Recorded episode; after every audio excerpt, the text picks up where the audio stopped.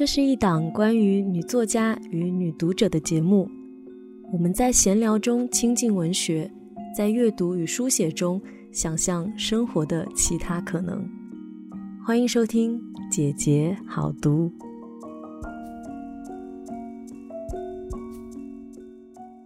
西西有一个我特别喜欢的话，她说：“那个 modern job feudal love 就是我们当代女性的困境。”对，嗯，对，我觉得张爱玲她其实也是，就是在那个时代也是很多女性像《封锁》里面的女主角，对吧？她是一个很，她就是 modern job modern job，她想说我要不要去给她做姨太太。就是很难想象，然后我你你会觉得，但是你不觉得其实现在也有可能吗？就是一个女生受了很好的教育，有一个能养活得起自己的工作，然后面对一个男的想说，我要不要回家给他洗衣做饭，要不要给他照顾他的一日三餐？张爱玲在这个情况下，我这次重新读她，我特别的惊喜，就觉得她好新，嗯，对，对她就是至少即使是放在二零二三年，她还是新的。早期看张爱玲看到的是男欢女爱，或者说是男女世界中的华美与冷峻，然后到了这个我们现在这个年纪，就是也有了一些阅历，然后再去看张爱玲，看到的都是原生家庭和 mother issues。一个非常普遍的对张爱玲的这个理解，就是说她很早就看清世事，写了这么多爱情，却过不好这一生。但是我就发现这个视角特别的男性视角。一个女人，如果说你最后没有一个好的婚姻，没有一个好的家庭，那你的人生落幕就是悲惨。不管你中间有创造了多少东西，最后他还是觉得你活得很悲惨。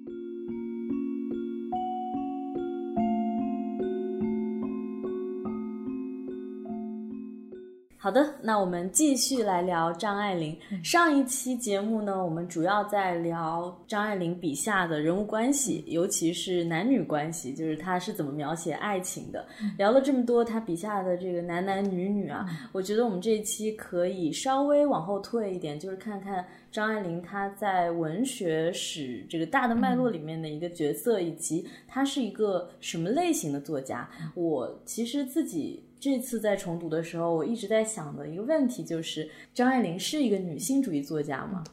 我想知道你们怎么怎么看。其实就像咱们上一期聊过的一样，就是张爱玲对于很多东西的态度，尤其是对于性别的态度，对于女性的态度，她不是那种，嗯，就是像现在的 KOL 一样，就是她不是那种旗帜鲜明的去啊站出来表达自己态度的这么一个方式。但是其实你看她的小说文本，就能看出来她的很多态度，就是像我们之前也聊到的，包括《倾城之恋》里白流苏面对的。这个家里人的处境，甚至包括呃葛威龙他面对的，就是他姑妈和她的丈夫对她的双重的剥削，然后也包括就是嗯，像是他写那个花雕里面那些女结婚员，嗯，就是我觉得张爱玲她对于这种女性的处境，她是首先是有体认，他是很清楚的看到的，然后。有，我觉得也有一种藏的比较深的同情，嗯，然后此外，我觉得他还是有有一点讽刺和痛惜。就女结婚员这个说法是很讽刺的，但是背后其实藏着的是一种一种爱之深责之切吧。就是我觉得他是有一种愤怒在，有愤怒，就是因为我后来看张爱玲晚期的散文嘛，就是她都很明确的写到，就是说她好像是是是在《爱憎表》里面写的，就是它里面讲她是喜欢什么不喜欢什么。他不喜欢的事物里很明确的一项就是不喜欢有天才的女同学太早结婚。因为我对张爱玲也没有那么了解嘛，啊，就我有限对她的阅读中，我觉得很难说她是一个我们用当代，比如说女性主义。理论或者是女性主义这个比较激进的角度来看，她可能算不上是一个就是很标准的女性主义作家。但是在她那个时代，就像曼曼仔刚刚说的，就是她既有同情，又有对有才华的女性，就是步入婚姻之后就泯灭了自己的才能的那种惋惜。其实从这个角度，她肯定又是一个女性主义者，对吧？然后我是比较有意思，因为咱们上一期聊到了娜拉嘛，聊到出走，聊到如果鲁迅说娜拉，她就是要不然就是回家，要不然就是堕落风尘。然后张爱玲有一篇。短文，就叫《走走到楼上去》，也是基于她就是对女性既有嗯期许，然后又有同情，所以她在里面就问到说。一样是出走，怎样是走到封地里接近日月山川？怎样是走到楼上去呢？然后他说，根据一般的见解，也许做花瓶是上楼，做太太是上楼，做梦是上楼，但改编美国的蝴蝶梦也是上楼，抄书是上楼。所以他其实是把做家庭主妇和有一份自己的职业，嗯，都看作一个女性可能能获得自我。实现的一种，也不能说自我实现吧，就是至少是他把他们并置起来，也就是在看到他其实也期许女性能有做太太和做梦之外的一点点自己的其他的选择，走得更远一点。所以他那一段话最后一句说，即使不过是从后楼走到前楼换一换空气，打开窗子来另是一番风景也不错。其实就是他对女性主义的理解，不是那种非常。激进，我要大步向前，而是又是我小步能够有一点往前推进，也是好的的那种，怀着理解、怀着同情的女性主义者吧。我觉得小娇讲的特别的好，就是她其实有点就是把女性主义融在日常生活的选择中，就是我我们生活中其实你你是日常的人。很难去做革命，然后你也没有，嗯，做革命也是需要需要很多的代价。然后他所期许的就是女性能够在日常的生活中完成自己的一点的小的突破。那么就是这个小的突破，可能在别人看来是极其普通的，但是可能对于你当事人来讲，哎，它也是一个。我自我价值哎，又多实现了一点点，我的自我的尊严感多实现了一点点，哪怕只是从后楼走到了前楼，但是依然是好的事情。所以我觉得从这个角度上来讲，张爱玲她至少是对于女性身份是有一个高度自觉性的。对，我觉得其实我们刚刚聊的就是在讲。他笔下那些女性角色，可能不是我们所说的女性主义者，她们不是妇女运动的一个积极的参与者，她们很多是可能做出了一些我们现在看来非常传统的、非常保守的选择，或者说他们的选择就是极其有限的。在这个意义上说，他写的肯定不是。大女主爽文，但是我觉得张爱玲她天然的是一个女性作家，她非常像曼仔说，她就是用女性角色的眼睛在看世界。对对对，我觉得这个是她特别明显的一点。即使她在描述女性的外表的时候，也跟所谓的南宁是完全没有关系的，对吧？如果说我们用那个呃文学理论里面那个叫什么来着，那个什么 test。就是就是说，他对于女性角色的一个一个描写嘛，就是不是所有的女性都在谈论男人呀？是不是他们的对话都是围绕男人展开呀？对吧？这个里面，我觉得其实张爱玲是写很多女性之间的关系的。她写这种同性友人之间的关系，然后写这种母女关系，就是她是很深度的探讨不同类型的女性。这个层面上来讲，就是她可能不是一个女性主义作家，但她一定是一个。强烈的呃自觉的女性视角的作家，嗯，这个说的太好了，非常精准，嗯嗯，而且我觉得很神奇，因为我们讨论他前期的作品，其实都是他二十三、二十四岁那两年密集写的，但是那里面他很喜欢写老女人，嗯。就是如果在一个男人的故事里面，他是很难看到老女人的。是的。而且我记得我以前读那个意大利，就是写那个四部曲啊，那不勒斯四部曲，他的那个费费兰特，费兰特，对他的那个碎片里面，他就想说，呃，母亲的身体就是是不存在的，就没有人会去描写母亲母亲的身体，因为当成为一个母亲以后，她的那些就是身体啊，她的这种。就是作为女性的东西就不存在了，但是只有在女性作者的这种笔下，她会去想象。那对于一个二十三岁、二十四岁作家来说，他只能想象这些老去的女人，但他会写说：“哦，这个老去的女人，她曾经是美的，但是她的美就这样。”空置了，他既没有给他闯祸，也没有给他带来任何的呃这个财富，或者他会写这种老年老人回忆自己的前半生，然后他怎么去对待他生命中出现的其他女性角色。所以我觉得这些东西对于那个故事本身甚至未见得是必要的，但是是他的一个非常重要的探索的，就是主题。嗯。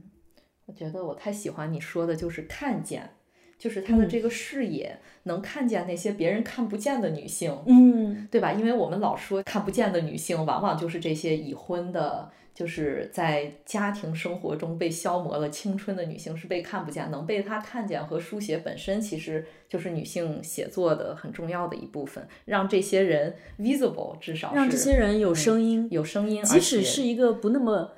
不那么正面的、不那么可爱的这个这个声音，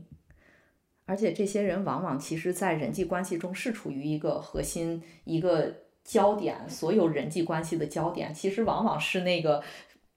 聚光灯，有的时候是落在这些人身上的。其实，这是不是他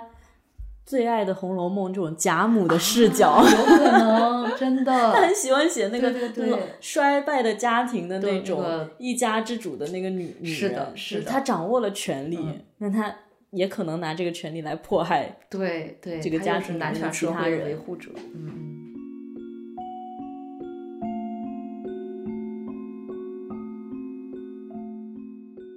我觉得从这一点，我们可以稍微讲一讲对张爱玲的一些经典批评。嗯，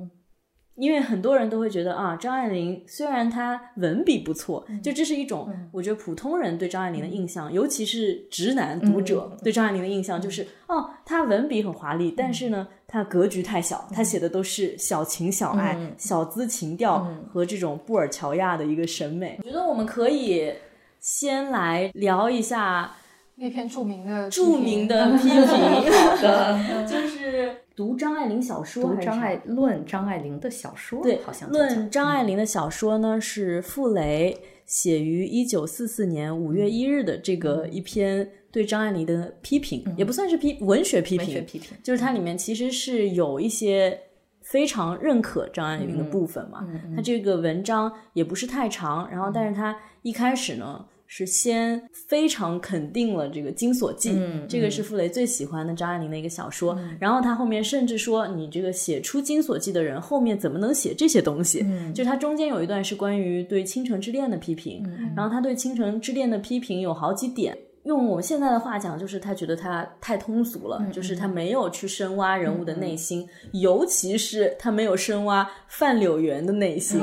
这个是他非常重要的一部分。然后最后呢，他又写了这个对当时张爱玲还正在连载的一个呃连连环套连环套这个小说的批评，他认为那个小说就是。充满了这种奇技淫巧。他说，《金锁记》的作者没有理由往后退，才华最爱出卖人。总之就是说，这个人可以是个呃文学史上非常重要的人。我觉得这点，嗯，可能他是比较早的一个大力把张爱玲作为一个文学对对文学的文本来肯定的这样一个一个学者吧。然后，但是他后面对他的批评，我觉得其实跟我们讲的这种。呃，小情小爱啊，然后这个格局不够高啊，话主题太局限呀，什么的都是相关的，所以这可能是对张爱玲批评的一个起点。嗯，我们就可以稍微讨论一下这个这个对话。嗯，我我觉得其实这里面可以延展的部分很多，这很有意思的一个话题。嗯，就是首先，其实呃，我觉得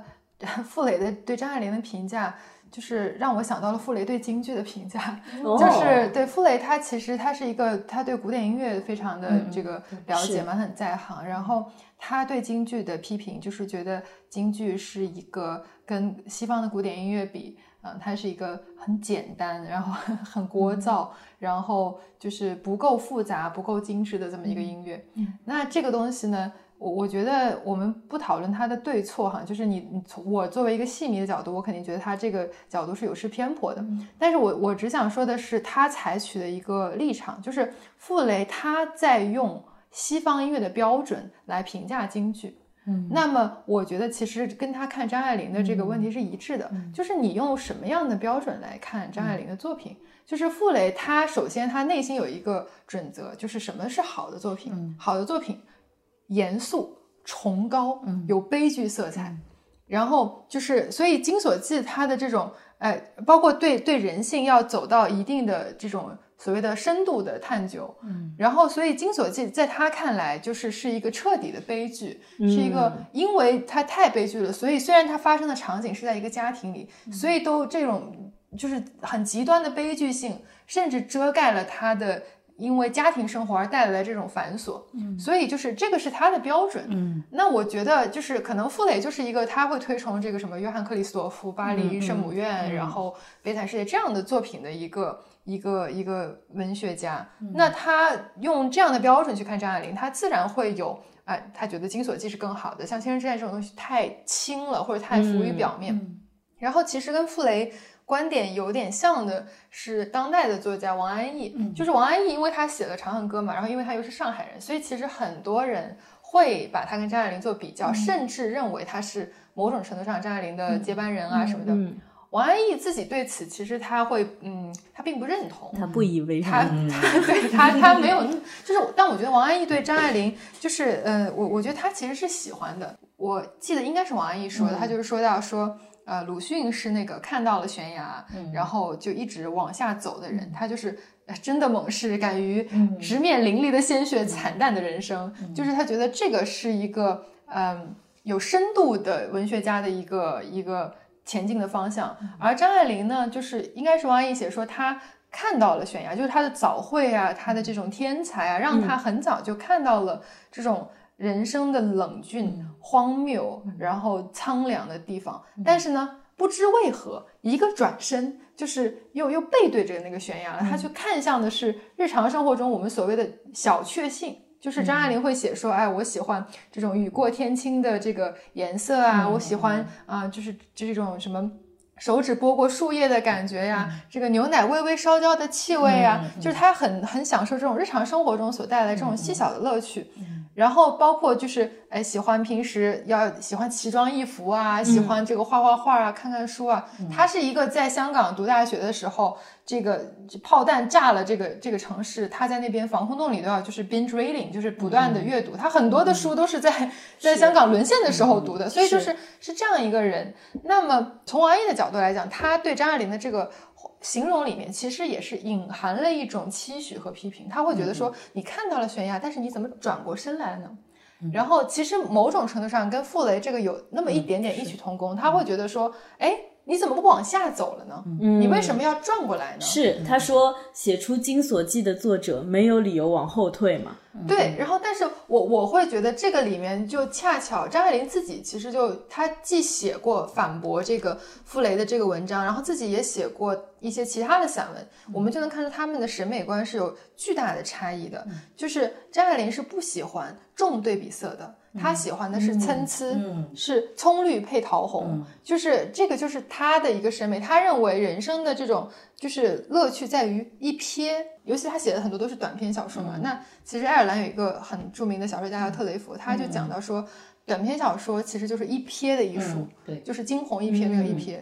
然后那我觉得这个就说明，呃，两个人张爱玲和傅雷，或者说有两。个类型的审美观是很不一样的。我就随便那个胡说八道了开始。然后我第一个想法就是接着曼仔刚刚说的特别有趣，就是王安忆。其实王安忆和张爱玲看似有相近之处，但实际上就不一样，很不一样。就从他们的身世背景就不一样，对对吧？王安忆她妈妈，我隐约记得，对，是一个就是红色的革命作家，对。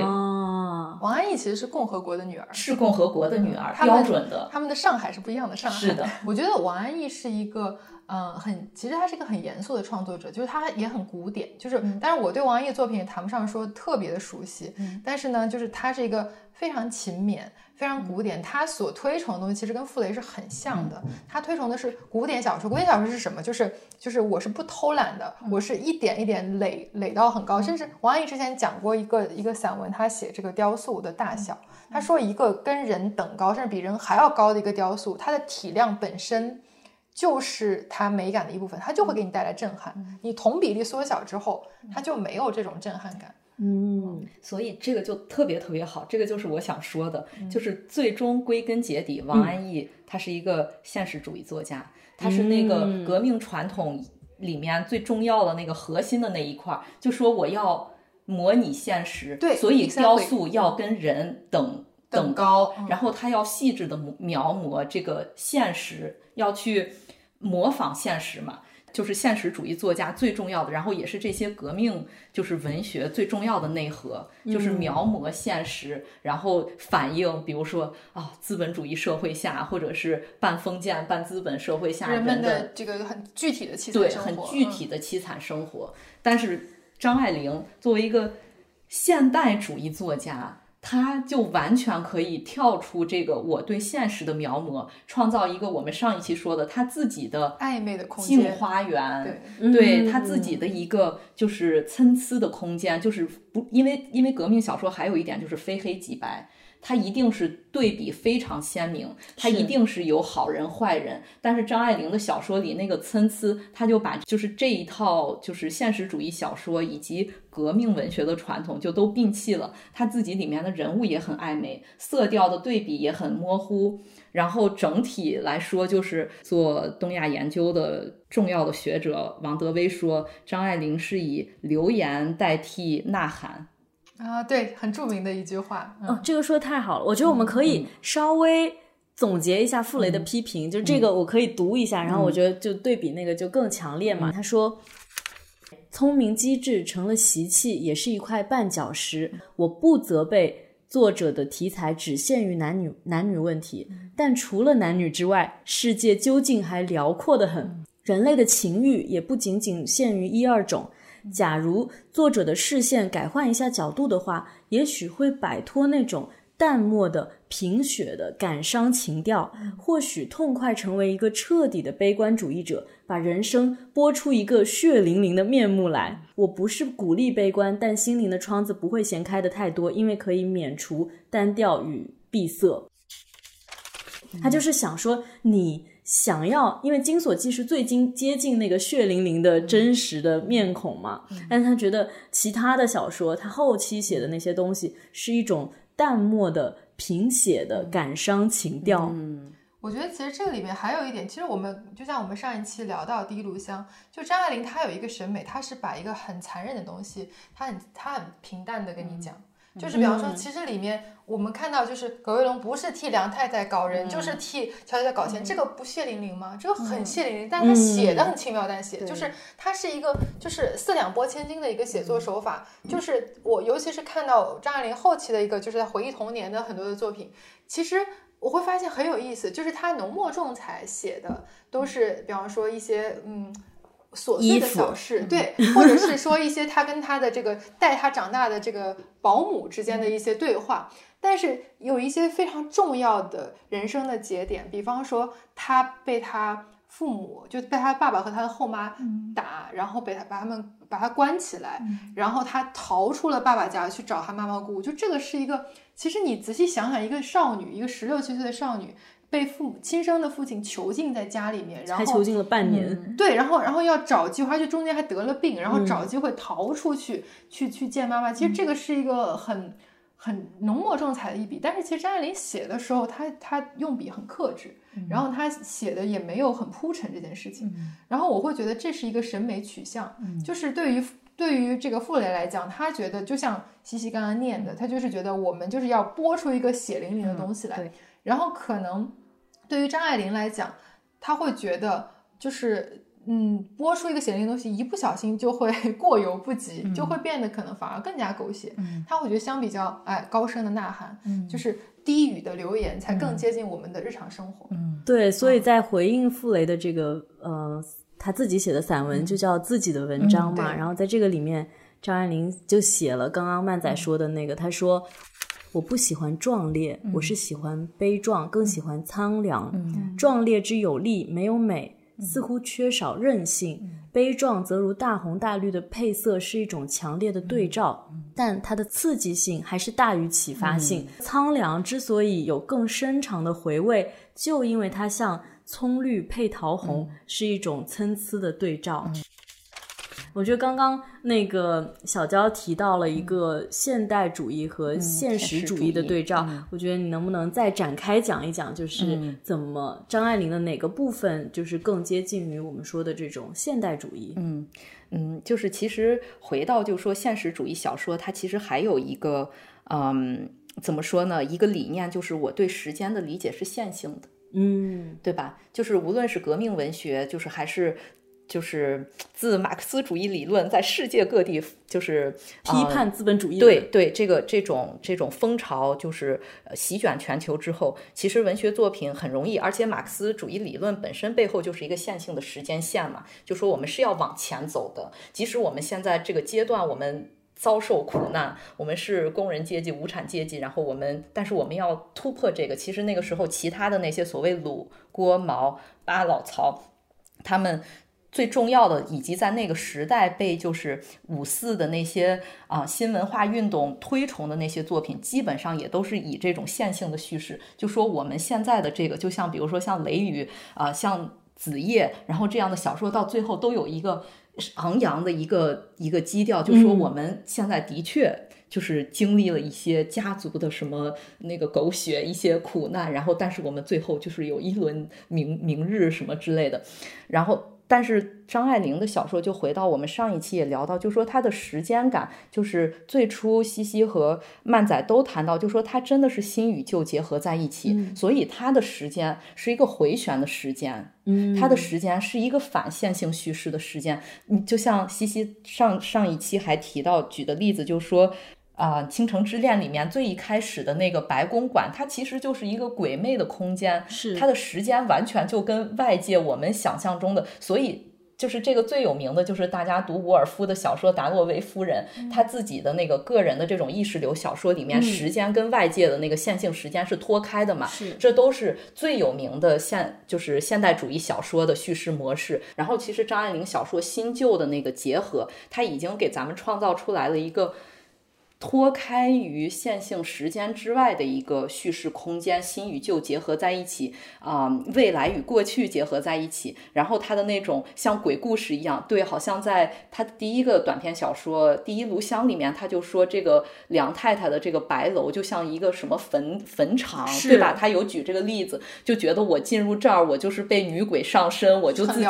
对，很聊斋，对他有提聊斋志异，所以他就是他建造的这种。空间，我们之所以感觉很迷人，因为它那个时间跟那种线性叙事的现代主义小说遵循我们客观体验的那个时间也已经不一样了。然后，所以就是我们再回到，比如说西方，我们最有名的啊普鲁斯特，对吧？他的时间，然后像达洛维夫人、伍尔夫的时间，其实跟张爱玲，就是说他给我们创造出来的一只脚已经踏入了新时代，但是另一只脚在他过去的那个旧时代的那种。就是那种纠结感，那种鬼魅感，那种新与旧，呃，鬼魅和现实融在一起的那个，其实就是能之所以我觉得成为现代主义小说，又与五四其他那些就是更主流的现实主义作家的那个差别。然后我觉得时间是一个重要的切入点。对，我觉得刚刚讲到就是张爱玲写时间嘛，她其实是很喜欢，她非常有意识的在描写时间。比如说刚刚讲到《倾城之恋》，开头就是白公馆的钟，是一个坏掉的钟，线性时间在这里已经对，就是不不 work 了，就是。然后他又写，比如说那个《金锁记》的开头是这个三十年前的月亮，他就会有很多这种打破了这个时间和这种新旧的一个描写。对，然后但我其他还有一个就是关于你刚刚讲的现代跟现实这两种，嗯对于嗯文学的理念也好，或者说这种描写的这个主题也好，我其实还有一个想法，就是我在想是不是还有一个东西就是关于理性，嗯，对，exactly，是我我常常觉得它里面写的是一种疯癫，嗯。就是在这种，就是在这种新旧交替当中迷惘的，就是迷失的人，然后他们在空间上也不知道自己属于哪里，在历史过程当中他也没有自己的位置，所以我在想。所谓的现实主义或者这种革命文学，它其实还是非常强调理性的。对，它强调的是压迫，它强调的是我的主体性，我就是要反抗这些压迫。是的。但是在这里的人物当中，我们说葛威龙，如果她是一个更革命的女子，她就要反抗这一切，推翻这个长长三堂子，推翻这个梁太太 的家，对吧？嗯。但是它里面的那种。激情那种不可理喻的蛮暴的蛮蛮暴的激激情，其实蛮暴的热情其实就是一种疯癫，就是就是一种对，我不知道我该做什么，我没有什么我想要前进的方向，是的，然后我就是在这里。纸醉金迷，或者我在这里就是末日的。嗯，狂欢就是狂欢嘛，对吧？狂欢，对对对。然后，所以他就把这个热情寄托在一个莫名的男男子身上，而不是寄托在革命的热情身上。然后背后就是就是那种虚妄呀、荒诞呀，就是这些都是。就是现代现代派小说，世界各地的现代派作家都会去不断书写的东西，就是那种你惶惶不可终日，不知道自己是谁。就是现代主义小说，就说我惶惶不可终日，而不是那种我找到了我的目标，然后我要去加入一个事业的那种现实主义小说的写法。然后这个背后，就是我特别同意，就是西西刚才说的，就说他是。有着很大的非理性在里面，就是我明知它是火坑，然后我一定要去跳的这种姿态本身就很疯狂，是对吧？然后另外还有刚刚就是嗯，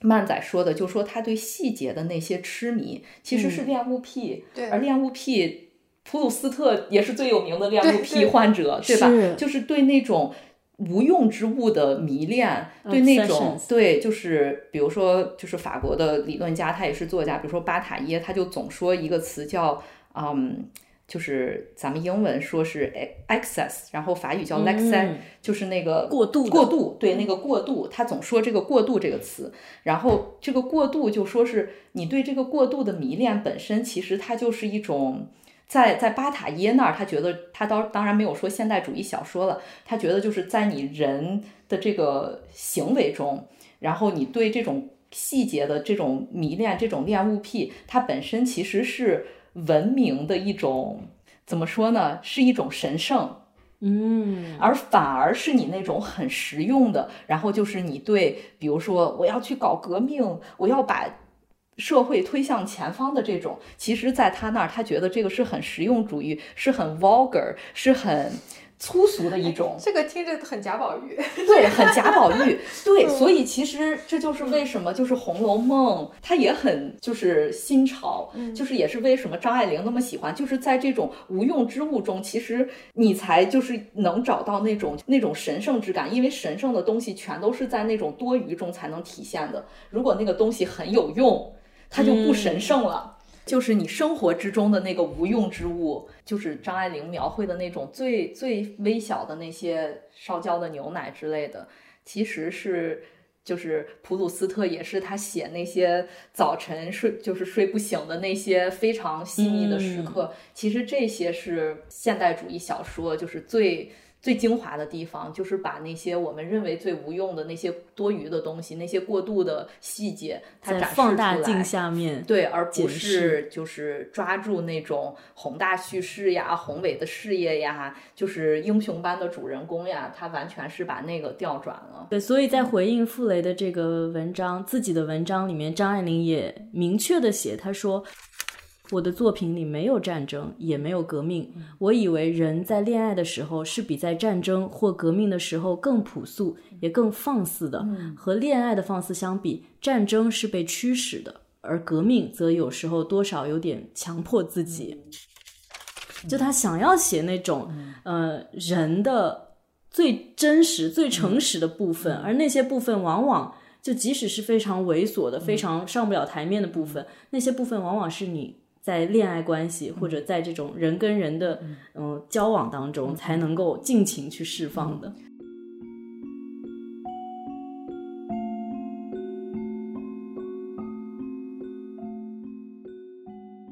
然后我我对西西有一个问题，嗯，就是你作为一个创作者，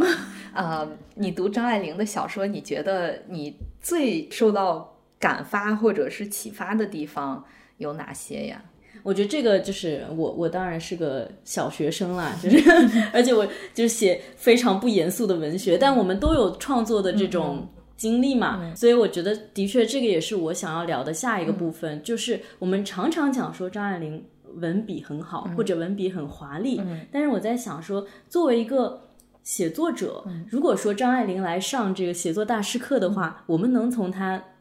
身上学到些什么？有什么是对你直接创作有启发的东西？其实我这次在读的时候，我会发现说，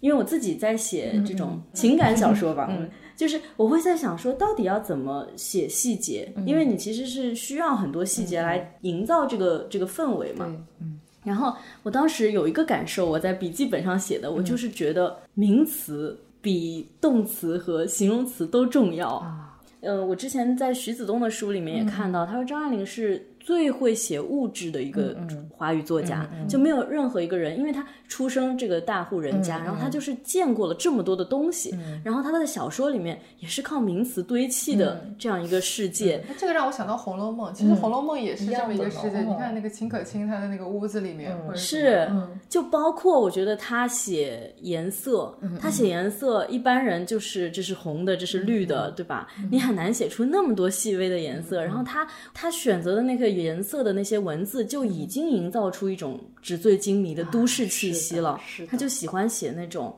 什么血青啊、葱白啊、葱绿桃红啊、粉银啊，这粉银啊，都是一些都是一些不那么正的颜色。就是他在调色盘里面是比较暧昧的、比较这个偏的这样一个色彩。然后这些色彩一定是有钱人才能消费的色彩。它不是一个无产阶级穿的麻布衣服的颜色，所以我觉得他写这种颜色，然后写这个东西的质地，就能够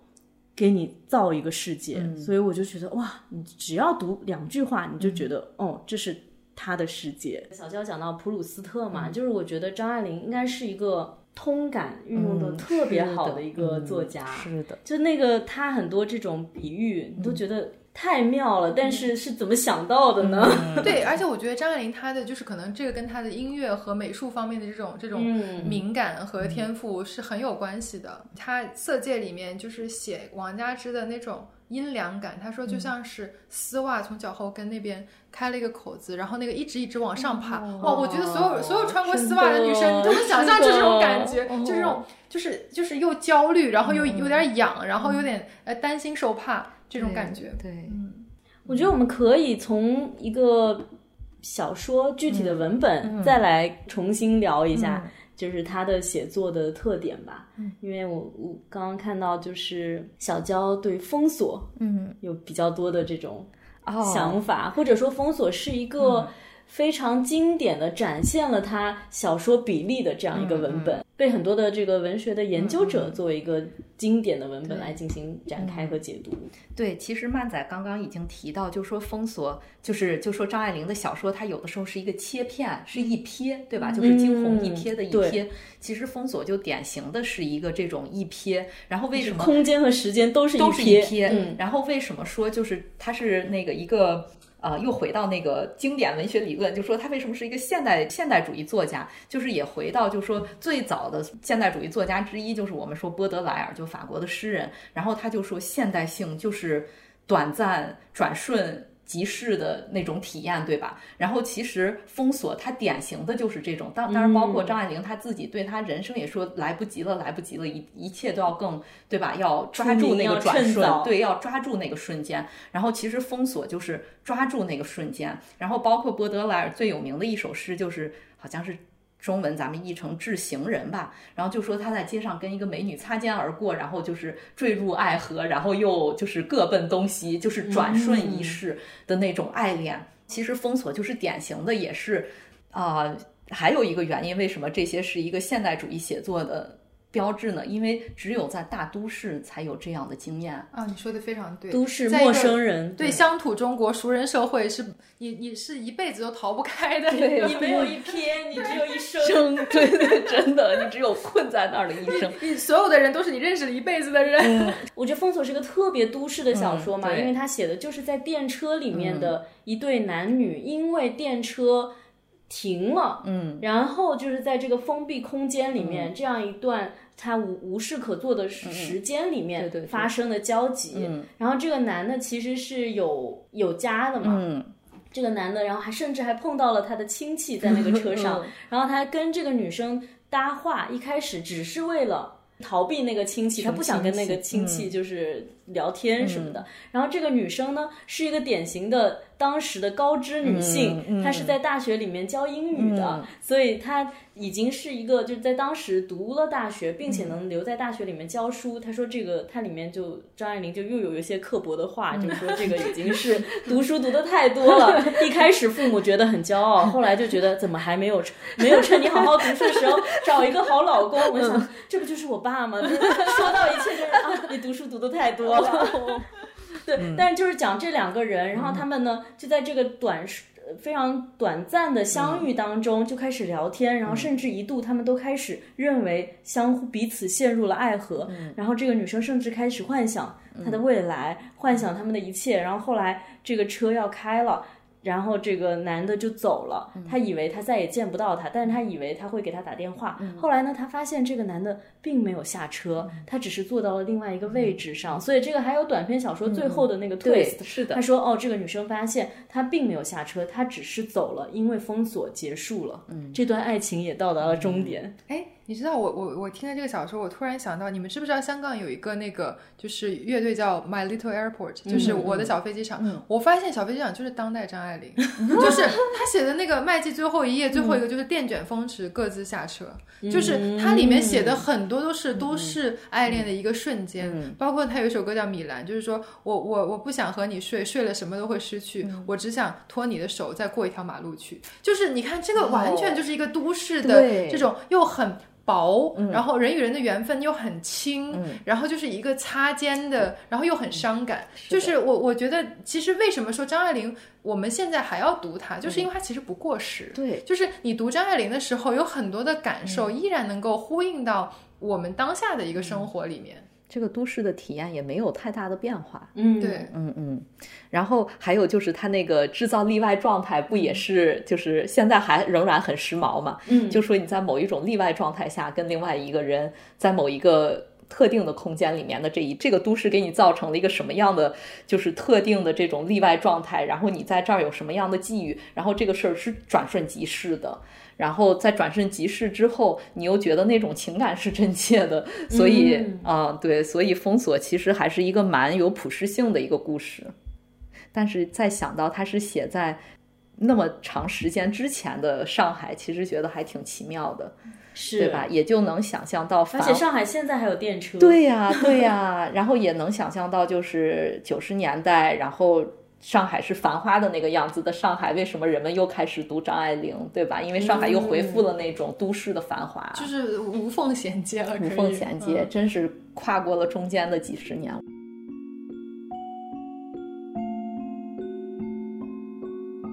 而且，其实《封锁》这个小说，它还有另外一个身份，就是胡兰成，就是因为这篇小说注意到张爱玲的。他是读了这篇小说之后，就是觉得天哪，这个这个作者，我一定要认识他，哪怕他是个男的，我也要跟他恋爱，就是是这种感觉。他非常的就是觉得非常有才华的一个一个文章。然后他就是专门去那个报社写，去要呃去问这个作者是谁，然后写了一篇夸赞的文章，然后想要去认识张爱玲。张湖之间，我觉得有一个细节非常非常有意思，就是也是在《小团圆》里面写的嘛。就是胡兰成说：“你脸上有神的光。”张爱玲说：“啊，我脸上油油，对，出了油。”两个人，一个人喜欢造神，一个人喜欢揭开华美的袍。就是胡兰成是一个，他就是回忆自己的乡间童年，写自己的父母，都要写出一种就是。传奇之感，或者说写出一种就是，哎呀，我把就是他会嗯强行给自己上价值，或者说把自己的这种经历，把自己猥琐的经历或者平凡经历要浪漫化，对对对。然后张爱玲是要就是他虽然说的是传奇，但是他实际上在写的东西，他就是是要把很多就是声势浩大的东西日常化，嗯，对。而且他是把那种漂亮的美女变成。给你他展示的真实是那种把漂亮的美女化为白骨展示给你的那一层真实，而不是只是把那个漂亮的美女，对对对，卸了个妆，或者是描绘出来的那种真实。嗯，是我有一个。问题吧，嗯，就是我在读的时候，比如说我们说张爱玲写这个写教写作课，就因为她是有很多比喻，然后也会大家就觉得她是非常的刻薄，非常擅长讽刺。那我会觉得有时候我会觉得这个刻薄是必要的吗？他是不是？太刻薄了。这次读到一个他的短篇，就是叫《红鸾喜》嘛，然后《红鸾喜》也是很很短的一个故事，就是一个很简单的故事，就是一场婚礼，但是它里面的描写吧。就是我在介于佩服和觉得有点过了之间，因为他写写那个婚礼啊，他一开始把它写特别华美，他写乐队奏起结婚进行曲，然后这个男女宾相就是辉煌徐徐进来了，然后就写出了一种什么善意的诗意的美啊，然后破晓的云啊之类的，就写先写写那个伴娘和伴郎都写的很漂亮，很温柔，就难得一见的这个张爱玲的温柔温情，然后结果写到新娘的时候，他说。半闭着眼睛的白色的新娘，像复活的清晨还没有醒过来的尸首，有一种收敛的光。这一切都跟着高声发扬的音乐一起来了。还没醒过来的尸首，就是尸体的那个尸首。然后我就觉得，哇，你前面写的这么一派温情，然后到了新娘出场，你却把婚礼写成了一个葬礼。我就觉得，姐，你是不是太狠毒了？哇，你知道吗？他写他写自己母亲出嫁就用的同样的是尸首。嗯，他狠狠的，他他写就是他也是呃。我忘了是他在小说里面写这种白骨啊、鬼魅啊、棺材啊、美人手啊，对的，美美人白骨，就是我我我忘记是是在可能因为 从我最近的阅读轨迹，应该是在《易经》里面写，就是也是在他呃自传性的一个作品里面写，然后就是写他母亲嫁给他父亲，当时也是一场政治联姻嘛，然后也不是很愿意，就是但是他母亲就是依然声势声势浩大的嫁了过来，就是他们的什么嫁妆彩礼都是很丰厚的，是一个。很传统的这种，然后啊，新娘子就是就在里面，就像一个尸首一样，埋在衣服里面的尸首。然后，但我觉得读到他写他母亲像尸首，我我读到的是一种痛惜，就是他觉得婚姻实际上就把一个女孩子的生命埋葬掉了，就是就他觉得说，如果不结婚，可能你的生命有很多的可能，包括我觉得这里面也有张爱玲那种自厌情绪，他会觉得自己和弟弟是母亲的拖累，尤其是他自己，因为他母亲就是。呃，为了他可能花了很多钱，然后也让他这个事情对他的伤害也很大。嗯，就是他老觉得他在母亲身边又妨碍母亲就是谈恋爱。嗯，因为你你带着个小孩，你谈恋爱其实就你别人就会注重你母亲的方面，忽略你女女人的方面嘛。然后另外一方面，他又要花他妈妈的钱去出国念书，然后这个事情就导致他对他母亲有一种非常矛盾的一种心情。一方面，我觉得张爱玲作为同为女性，她其实能理解她的母亲，她也会觉得，如果母亲没有没有妻职与母职的束缚，她可能会过得更自由。太好了，但是。另一方面，她又是女儿，她在母女关系中是个受害者，她切切切实实的被他母亲这种自私伤害到了，嗯，就是所以他的态度就非常矛盾。他一方面觉得你你你做一个自私的女人要自私也对自己好一点，但另一方面，如果你是一个自私女人的至亲呢，你怎么办？嗯，所以就很有意思。中间我觉得这个这里就可以看出，就这个比喻啊，虽然非常刻薄，可是就看出他就是比那个恩格斯走的还要远。恩格斯还只是说妻子是家庭的奴隶。张爱玲说：“你嫁过去，你就变成一个尸首。”但是其实，在那个《红鸾喜》里面，他另外一个地方也写到，就是这个新娘，新娘是非常任性的，把嫁妆全都花在自己身上，买了很多华丽的东西。然后他就说。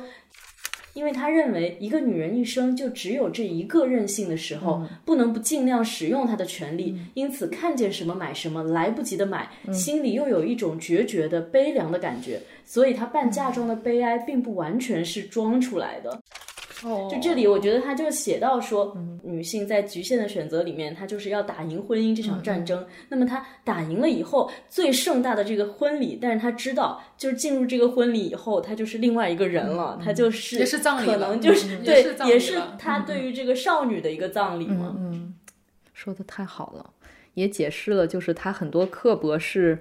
来更加展现那个残酷的。嗯嗯嗯。可能不是对于这些角色本身的刻薄，就像他描写乔七巧，就是曹七巧如此的那个刻薄，但是某种程度上也是展现，就是对她那样的女性来说，她的生活是如此的艰难，以及没有出路。她是被被这个封建大家庭吃完以后，再变成了他的代言人去吃人，对，嗯，但她一辈子都在那个牢笼里面。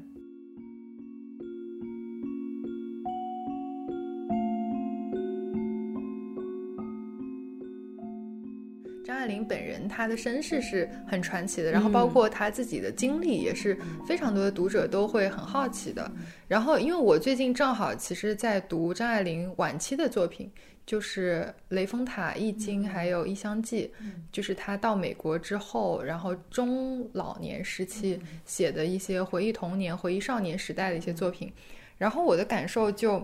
嗯，很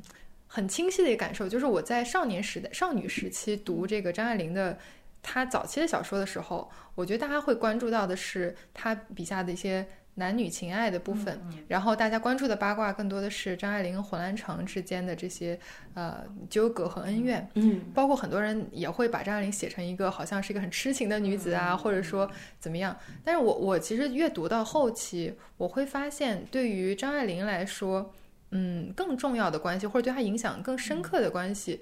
嗯，不是和男人的关系，就当然不是和胡兰成的关系，甚至也不是和他爸爸的关系。因为其实很多人也会写说啊，张爱玲的父亲小的时候跟他关系很好，后来娶了后妈就有后爸，然后就还打他关他，就是会觉得他甚至觉得他喜欢胡兰成是一种恋父情节嘛。是因为胡兰成比他年纪大很多。然后，但是其实我我就是读张爱玲印象非常深刻的是，我觉得她的母亲对她的影响。或者说阴影，就是要比男人大太多了。男人在张爱玲的这个生命中，只是只 是给她带来了一些霉运，就是她可能就是因为男人有些有些倒霉，就是因为爸爸有些倒霉，因为胡兰成也承受了一些嗯不太好的遭遇。但是她在情感上，我觉得对这些男的那个老公又要让她照顾对 那么久，但我觉得她情感上就是这些人都是云烟哇，她后面那个老公完全没有出现，你知道吗？在他的作品里面就很不重要，在他的这个情感世界里面很不重要，就是。因为他甚至在《易经》里面有一句话很有意思，就是他妈妈还是谁，就是跟他说一句说什么啊，我知道这个你爸爸做了什么事情伤了你的心，然后张爱玲内心在呐喊，她说没有，爸爸没有伤我的心，因为我没有爱过他。嗯，然后我当时看这个就是很很 touching，然后也很心碎，就是我觉得张爱玲对她妈妈才是真正的爱恨交织，然后所以我觉得就是。早期看张爱玲，看到的是男男欢女爱，或者说是男女世界中的华美与冷峻。然后到了这个我们现在这个年纪，就是也有了一些阅历，然后再去看张爱玲，看到的都是原生家庭和 mother issues。嗯，这个很精彩，而且我会注意到嘛，就是一个非常普遍的对张爱玲的这个理解，就是说她很早就看。看清世事，写了这么多爱情，却过不好这一生。就自己的爱情，就觉得啊，遇人不淑啊。这个胡兰成就是又有那么多其他的这个莺莺燕燕，然后包括后来这个老公又很早就去世呀，这孤独终老啊。就是大家都对他的就是普通的理解，就是说他有一个凄惨的晚年，然后就是死了好好多天才被发现，在这个洛杉矶的公寓里面。但是我就发现这个视角。特别的男性视角，一个女人，如果说你最后没有一个好的婚姻，没有一个好的家庭，那你的人生落幕就是悲惨。不管你中间创造了多少东西，最后他还是觉得你。活得很悲惨，而且这个我会觉得从那个男学者呀、男作家的角度，就会经常去重复这个论调。然后之前我听那个黄新村老师的那个讲的东西之类的，他会觉得其实他过得挺好的。他在因为现在比如说大家重新去读他在美国的一些书信啊，然后他在美国做的事情啊，他当时经济上也非常宽裕，就是他因为。靠这个卖版权，或者说靠这个小说在台湾啊这种再版嘛，它其实收收入上是 OK 的，它并没有那么的落魄。而且其实是说实话，一个女人哈，就是只要你是嗯不是那种好吃懒做、坐吃山空的这种人，你是个正常的，你去创造啊去工作的人，你人到中年。就是既没有一个闯祸的老公，也没有一个需要你养的孩子，你经济上就是会很宽裕的，的 这个是真理。而且她不是还自己去吃冰淇淋什么的，想干什么干什么。我另外一个感受就是，因为他最著名的那些小说都是四四年、四五年那那几年写的，那个时候他还非常非常年轻。然后另外一种论调就是说，她是一个天才少女，但是后来就是江郎才尽，江郎才尽就没有再。出现任何这个呃有力的作品嘛？我觉得就是读他的书信集啊，读他后期的一些写作，你就会觉得他是一个非常非常勤奋的创作者，而且他是一个一直在工作的人。这一点我就觉得非常感动，很很 encouraging。就是他即使遭遇了很多事情，然后他尝试了很多路径，有些路径不成功，但是他还是一直在做，一直在做。就这一点，我是是我看他晚期的一些作品的时候最大的一个感受。对，然后我我觉得，因为我正好最近读的是他的晚期作品嘛，然后嗯，跟读早期作品的一个非常重要的感受就是，我觉得张爱玲她的这个作为创作者的。关注重点和立场有一有一个很明显的变化，就是我觉得他早期其实我们看他最有名的这些作品很花团锦簇，就是虽然写的很冷峻，但是他呈现的方式是很缤纷的，然后他很会讲故事，他很知道怎么去吸引读者，然后他可以把一些东西写的就是很漂亮，然后呢，但是到了晚期，就是比方说像很多人已经觉得小团圆不那么好读了。到了雷峰塔，我已经看到有很多读者说：“哎，我真是硬着头皮读下来的。”我我其实是能理解这个读者，我读着那个过程呢，也谈不上说是很像你读一个他早期的作品一样那么的酣畅，或者说那么的愉快，确实是需要一些耐心才能读下来。然后我就在想，就是说。这个里面，而且有一个很明显的点，就是他晚期这个小团圆也好，雷峰塔、易经全都是自传体的小说。然后他早年的很多东西，虽然他有很多人物原型是借自他身边的亲戚朋友，嗯，但是其实他早年的很多东西只是从别人身上借一点东西，但是他加了很多自己的想象在里面。然后甚至这些想象很有意思，就是这种想象呢，我们在年少的时候读。会觉得哦，就是很 fancy，但是我在这个稍微年纪大一点之后读，你能感觉出来这个东西是想象出来，就是这个东西，你感觉到它是靠猜的，对。对对，就是他真的经历过的人，他不会是这个想法，对。但是呢，你你就能看出来，因为他当时还是很很小，她是一个早慧的少女，但是有的时候你再早会，你没有经历过，想象力可能跟经切身的经历还是有一些不同不一样的，所以就是我我会觉得。嗯，他晚年的时候，反而你会发现他，嗯，就是不再用这种很天马行空的想象，他反而就是。执着的去挖掘自己的童年和少年，就是巨细靡遗的，就是非常具体的去写这些东西。然后我就有一种感觉，就是就他晚年的这些创作，就是他当然也，如果他想发表，他肯定也是考虑读者，但是读者已经不是他的第一顺位。就他第一顺位其实是写给自己。然后甚至我觉得，就是因为我看到后面会明显感觉到一些就是创伤书写，就是他跟他母亲之间，包括他跟他，当然他跟他父亲也是有创伤的，包括他和这个新旧史。处在新旧时代夹缝的这种这种感觉，然后包括他其实本来要去伦敦念书，因为战争只能去香港念，然后去香港念也因为战争没有念完，然后所以就是因为大到是这个大的时代，小到具体他的父母，其实是给他的人生带来了很多的，就是嗯，你如果仔细去看，其实是带来很多伤口的。然后我觉得他晚年其实这种书写就是一种嗯，试图记录、试图疗愈的这样一个。主要是写给自己的这样的一一种创伤书写，我觉得也是回到我们之前聊的，就是诚实。对，就作为一个创作者，他对自己诚实。嗯，而且写童年，就是不是也又普鲁斯特了？又普鲁斯特，哎，真的很普鲁斯特，因为他很细致的去写很多的细节。就是雷峰塔一整本书，其实你你真的里面具体的时间可能也就一两年，但是它很很厚一本。嗯，而且其实也可以理解，就是我自己从一个。就是对张爱玲不是专家的角度来想，就说她早期作品之所以那么就是受欢迎，直到现在，我觉得阅读她早期作品的人当然是要远远多于阅读她晚期作品的人嘛。是，其实怎么说呢？是因为回望和你预言，它是两个不同的感觉。有意思的角度，嗯，对吧？因为其实他。作为一个就是那种早慧的少女，那个时候写她写的东西是一种预言，就是在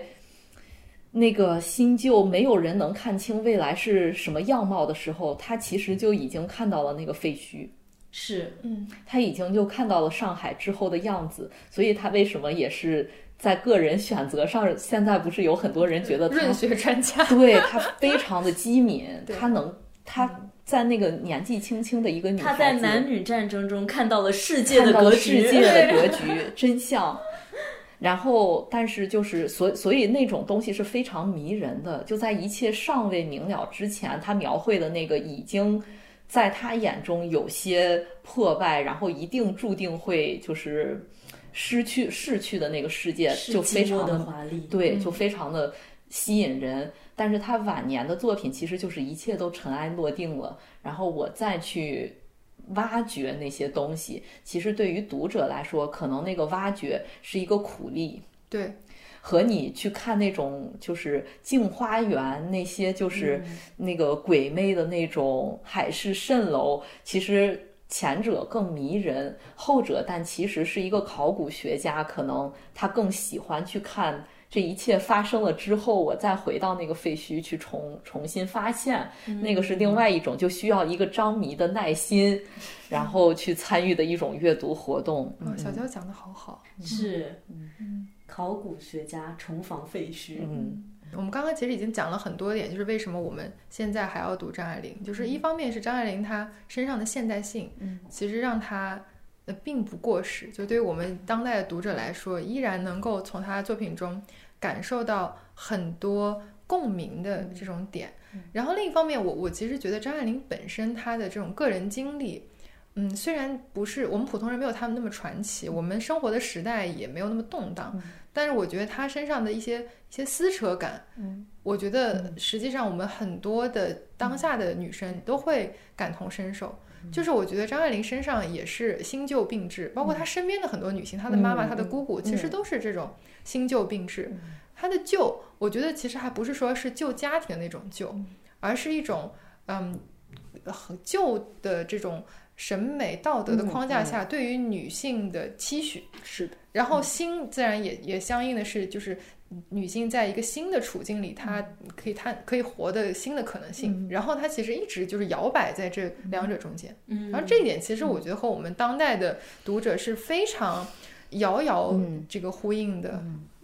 说的特别好。西西，我们之前一起聊天，西西有一个特别我特别喜欢的话，她说那个 modern job feudal love 就是我们当代女性的困境。对，嗯，对。然后我觉得张爱玲她其实也是在那个时代，也是很多女性像《封锁》里面的女主角，对吧？她是一个很，她就是 modern job，modern job 要不要去给她做姨太太？就是很难想象，然后我你你会觉得，但是你不觉得其实现在也有可能吗？就是一个女生受了很好的教育，有一个能养活得起自己的工作，然后面对一个男的想说，我要不要回家给他洗衣做饭，要不要给他照顾他的一日三餐？是的，你会发现这些其实在中国教育里面已经是星星女孩的人，他们心里面想的还是 舅舅的爱。嗯，而且其实这个舅舅的爱就是啊。就是我们女性朋友之间经常讨论，就说它是长期的意识形态渗透的一个结果。它不光是这些女孩儿，她仍然就是有这种幻想，她是她仍然在现在还是被不停的被这种意识形态的不断的就是那个输入，然后就是在影响着他。电视、电影以及这些，其实还是很多时候在重新强化这种男权。想象中的这种异性恋家庭结构呀，然后这种浪漫爱的模型呀，张爱玲在这个情况下，我这次重新读她，我特别的惊喜，就觉得她好新，嗯，对，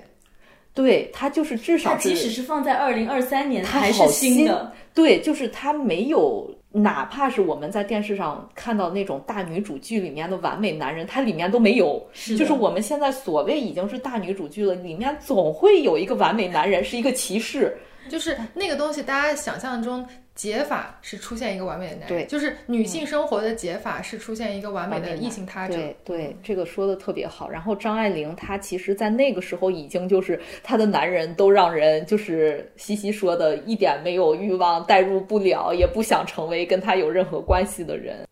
而且天才作家的确有的时候还。挺有趣的。如果我们之后还会读波伏娃，其实他也是，就是在十八九岁的时候，他已经就是对感情之类的有非常深刻的理解，还跟他爸爸说：“我不要结婚。”然后他爸说：“你才十八岁，你懂什么？” 对，就是他那个时候就也跟张爱玲一样，就开始追问什么人生的意义呀之类的。但是还是回到刚才咱们说的，就即使是这样，可能他也过不好那一生。但我觉得他过好这一生了。呃，对，就就是对，就是张爱玲和啊波伏娃，就是从外界来看，不是世俗意义上的好的一生。是的。但是他们都是那种很有特点的，自己选择的那种没有人走过的道路，因为我觉得张爱玲最后过不好这一生，就是写了这么多男女爱情，还是过不好这一生，是大家，尤其是男性男性这个视角对他的一个总结嘛，对他的一个盖棺定论。可是我后来看他后面的一些书信啊，后面的他做的一些东西事情，我就觉得他的确是把他的一生奉献到了创作当中。我觉得这个说的特别好，我们真的应该重新定义。我觉得西西刚才的那个回应特别好，我就觉得就着我刚才。说的这个，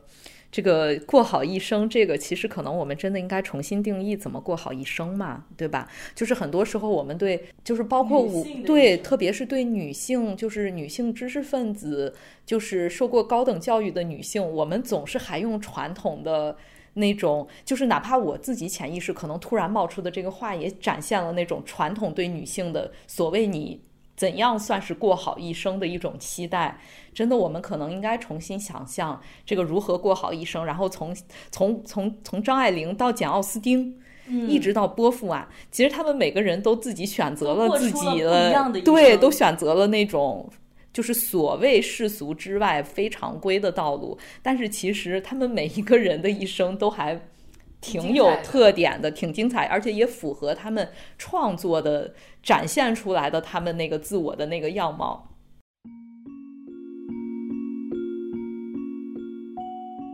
第一期聊张爱玲还是挺好的，因为她带出了很多的问题，然后这些问题其实不同的女性作家有不同的处理的方式，所以我觉得我们接下来我们。这一季还想聊的一些作家，其实都会回到相似的问题当中，包括我们也想要去做一期，就是读民国时期的其他的女作家呀，就是她们可能有一些是更呃格局更大，对吧？更更更左、更革命。然后也我们也想读，就是西方这个体系下面这种女作家，她对于嗯，即使是像简奥斯汀就描写这种家庭生活里面，那她描写的女性到底是什么样的？是否提供了一些其他的想？象的重读的空间，对。